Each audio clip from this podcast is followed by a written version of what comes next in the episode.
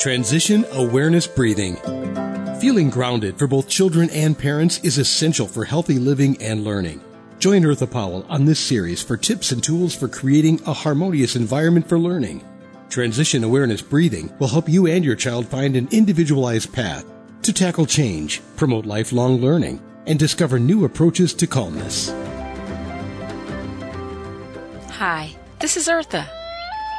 Welcome. Whoa, what's that? Have you ever been in a place where you think you're like all alone? This is Transition Awareness Breathing Podcast. Welcome back. You are not alone. This is a continuation of our series of transition awareness breathing in the virtual classroom. I'm so glad you are back. We have covered a lot of information, and this is our last part of our series. It's called Dismissal. Why dismissal? Because now is time for us to use what we've learned and go forward. But remember, you're not alone. You've got the tools. Listen. Be aware what is going on in your environment. But before we get started, I would like to thank Web Talk Radio for giving me a platform to bring transition awareness breathing to you. And I would like to thank my producers, Mary Lou and Sam, for making Transition Awareness Breathing Podcast available to you wherever you are at. Let's get started. Right. So, it's dismissal. You've been in class all day long. And now it's time to go home. So, what do you do with all this information? You know what I found? And maybe you have too. That at the end of the day, we're just tired. Have you noticed that with your children or your grandchildren, your nieces, nephews, the little people in your life, your children? They have been in class all day long. And now that many children are still in a virtual environment in the virtual classroom, even those who have moved back into the classroom are still a part of the distant learning environment because the teachers are teaching using all kinds of media platforms. And when they're tired, can they learn? So I would like to share some information with you, and we'll get back to that question because I think learning involves a lot. And if we learn how to be sensitive and aware of the different effects of media in our life, I think we will have better tools to help our children. And I think it'll give us a little bit more information on how to communicate with teachers, educators, and the people in our children's lives. So, this is what I found. Let me share something with you. Remember back in the day, way back in the day, like around 2004, what was the major media that our children were exposed to? Television. Did you say television? Yeah, mostly television. Movies, DVDs, eight track tapes were faded out. You know, you may have had a few. But mostly they were looking at television, some sort of television. Moving up to about 2015, 2016,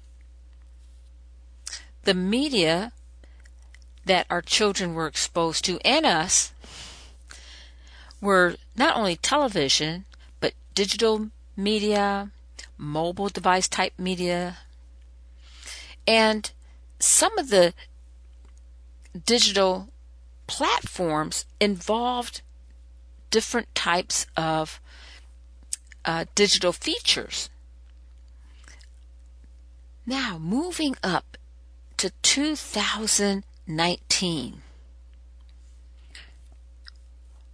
the media that our children were exposed to and us were mostly, or yeah, were mostly mobile devices, iPads, laptops, iPhones.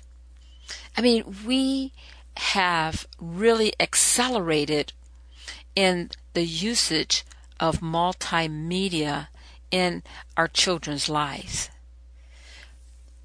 But in 2020, the amount of media in our children's life, in my observation, has accelerated. Because not only are our children involved in multimedia usage for education, for uh, entertainment, but a lot of the digital platforms are no, are now social media platforms. And since we've been in the pandemic situation, the social media platform and the involvement of our children and ourselves has increased a lot. I mean, it's almost a part of our social normal types of behavior now. So, way back in 2004, 2005, around that time frame, pediatricians, the American Academy of uh, Pediatricians, they were recommending screen time. You know, if you took your children to the uh, doctor, the pediatrician, they would ask you how much screen time is your child getting and because they, they recommended, you know, according to their age, if they were younger than 18 months, no screen time. In the age group of 2 to 5, one hour of screen time a day. Can you imagine now? Is that going on now? Well, some studies, it depends on the usage of the media according to the parents. If a parent is a light media user, well, the children will probably be light media exposed children. Whereas if the parents are heavy media users, probably the children are exposed to a lot more media. But put this in the mix, regardless of what the parent's media uh, values are, we're in a digital education platform. And so the education platform that they're using on it, it counts towards their screen time. So if they were our children and us are looking at television, looking at our computer, browsing, you know, social media, looking at our mobile devices, whatever, at the education uh, platform that they are using, and the the screen time has really increased. And so the increase in the social media platform, it really, um, the studies have shown before, you know, 2020, but back around 2004, 2015, what was going on? Well, the studies showed that children were increasing in their body mass, the cardiorespiratory fitness was lower, and addictive behavior was increasing. Now, this was back in 2004, where the primary media was television. Imagine what it is now. Because now we're using a lot more media for education, multitasking. You know, it's, it's this is almost part of our lifestyle. But the effects of this lifestyle is causing our children some unhealthy um, health behaviors. So, as we bring TAB into the virtual classroom, what we're doing at right now is we're bringing an awareness of what is going on and making some suggestions and maybe what can we do? Breathing relaxation breathing that's all great. But you know our children still have to you know sign in for their class. You know they're very tech savvy tech uh, tech savvy right i mean they're sharing their screens they're making powerpoints they are um, answering their uh, homework assignments or classroom assignments right there live with their instructors. I mean, you know, kindergartners, first graders, high schoolers, uh, you know, 10 years ago, that wasn't, that wasn't happening. And those are all good skills. But as we look at our children and ourselves, we are multidimensional beings, and too much of one thing means we're out of balance with another thing.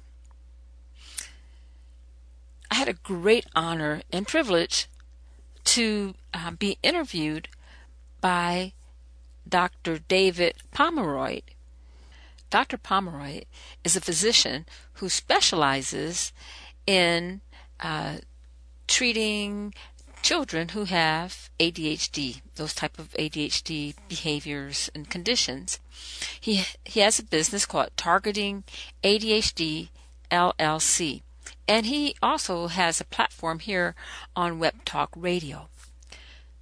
When we had our discussion, we um, just had a great discussion. I encourage you to listen to Dr. Pomeroy's um, uh, Web Talk. But one thing that he brought out was one thing that was has that has been taken away as we have entered our digital platform of learning is the um, time that we used to take to drive our children to school and drive them back. And he referred to it as a transition time. That transition time has has decreased or gone away. And oftentimes that transition time involve talking with our children, um, you know, getting to know what was going on their day, um, sometimes, you know, maybe it was 30 minutes, 45 minutes, depending on where you lived uh, uh, from your children's school. So, one recommendation, you know, what we could do is to use that transition time. Maybe it's not going to be 30 minutes, it could be just five minutes. It's just to take a walk around the block or a walk around the yard or, and just maybe just talking to talking to your children, spending a little time, because that's one thing that has decreased is the our time, the face to face time that we are having without media. So look at your time. Where could you put transition time and spend some one on one time talking to your children without media? Another thing is I could recommend is when you're having time with your children, schedule some time, you know, where the where the media is turned off. And you can play uh, games with your children. And you probably heard this before. I'm not saying anything that's that's new. A board game or a guessing game or have them interview you have your children interview you. What do you do all day, mom, dad? What do you do on there? And it's not so much the content, it's, it's having the conversation and letting them know that what they say really does matter. And my research is uh, from learning about transition awareness breathing and some of the things that I do with my students that I teach is I have them draw a picture or do some kind of craft with their non dominant um, hand, and it's always fun. It's really fun because uh, it brings an awareness to the child that oh wow, you know this feels so weird. And what it's really doing is that it's strengthening the uh, part of the brain that is opposite of their of their dominant uh, uh, side of their brain that they usually use. Um, if your child plays an instrument like piano, that is really, really uh, a good way to strengthen diff- the different parts of the non-dominant part of the brain. And of course, you know, involvement in what maybe you know if if your child is not into sports, walking the dog, walking the cat, uh, going for a walk, different things that will involve some getting up, some moving around when we go to any kind of conference, how do you judge that a conference is really a great conference? Is it by, you know, the notes that you have taken? Well, from an educator's perspective, when you know that you've been to a good conference is when you use the information. When you can take that information, break it down, and make it your information, and make that information available to use throughout your life. And if it's a work conference, make that information available for your work. And sometimes, you know, when we're talking about conferences, it's hard to do that because, you know, we're talking about with the boss that won't let us do that or that's not part of the mission of the company. Well, guess what? In transition awareness breathing, you are the boss and your mission is your household mission. So you have the flexibility to, you know, to influence how you can bring in some time away from the media and give your children and yourself a little bit of a breather. When we're on the computer and when we're looking at technology, sometimes we have symptoms or we we act like we're we're tired and we don't know that we're tired. It's hard to go to sleep. We have some um, fatigue. So sometimes we just we just have to kind of break away. So you think about those those things that we discussed. Listen to some of the the uh, podcasts that we've done, and maybe share it with your children, and come up to get come together and develop a plan for your family. I look forward to talking to you next time. Thank you again for joining me in Transition Awareness Breathing Podcast. I hope this series has been helpful. I mean, I, I, and I hope you've gained at least one thing that you can take away and make a difference and increase the quality of time with you and your family. I look forward to talking to you next time. Have a great day. Be sure and pick up a copy of Eartha's new book, Tab Mindfulness Awareness and Coloring Activities in a Pandemic World. It's not just an ordinary coloring book. It features 23 illustrations to stimulate thought, relaxation, and creativity for anyone between the ages of 4 and 94. Increase your positive self talk energy, unlock new creative paths, transform your time once or twice a week to create beautiful art while strengthening confidence, building positive self talk, and sensitize self awareness. Tab Mindfulness Awareness and Coloring Activities in a Pandemic World. It's available now at Amazon.com.